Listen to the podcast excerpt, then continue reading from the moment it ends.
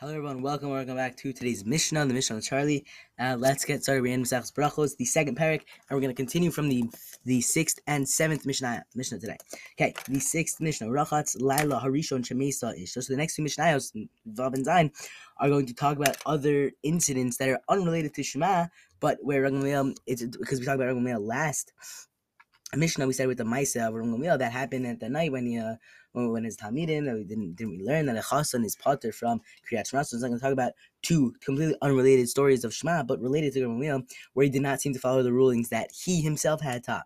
So Rachat Tzalei Rishon Shemei Yishtam, Gamaliel washed himself in warm water on the first night after his wife died. His Talmidim said straight out to him, Loli Mad Rabbeinu Avel Aser Lerchotz. Our teacher Rebbe, did you not teach us that a mourner is Aser to wash himself on upon the death of a close of a relative? When you're in Avel, one must observe the laws of mourning of Avelus, which include an Isser against washing. He cannot wash more than his face, hands, and feet in cold water, and he may not use hot water at all. Says in the Shulchan Aruch in uh, Yoreh Deah. So I don't understand, Rebbe, you're doing this. You, you literally, mamish taught us that we're not able to do this. So why, why are you yourself doing? So I'm let me say to them, "Any kishar kol adam istinis ani." I'm not like all other people because I am always cold. What does that even mean? So according to Rashi, isnis means he's a delicate person. The the the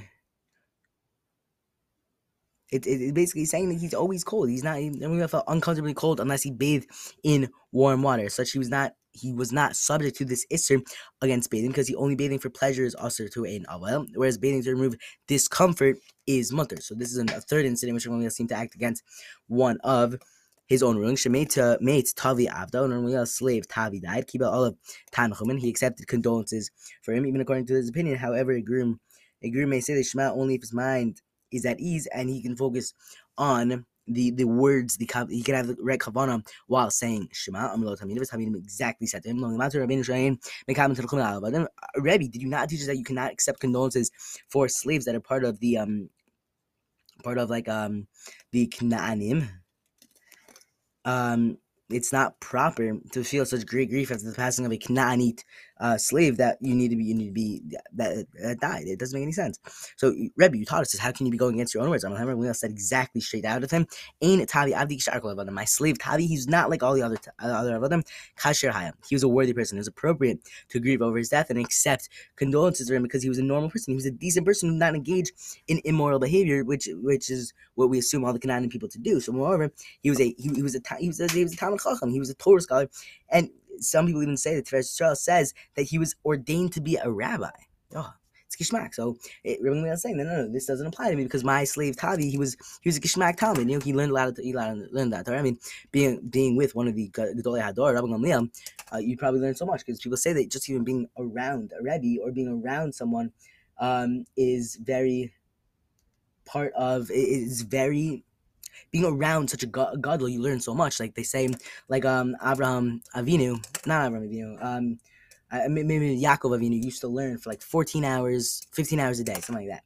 So uh, what does that mean? He would learn for 15 hours a day. What did, what did he learn? Mishnah? Did he learn Mishnah? I mean, maybe he did. But I'm saying he was around Avram, he was around Yitzchak. He learned so much from just being around Gedolim.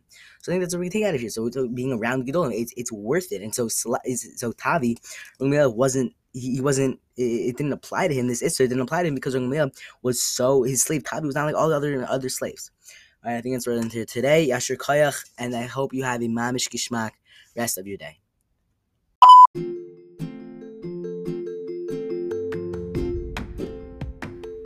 Hello, you just listened to an episode of the Mishnah with Charlie Breda. Any questions, comments, sponsors, please feel free to send me an email at charlielbreda at gmail.com. Make sure to share with friends and family, and don't forget to subscribe to this podcast so you never, ever, ever miss the Mishnah. Have a mamish, gishmak, and incredible rest of your day.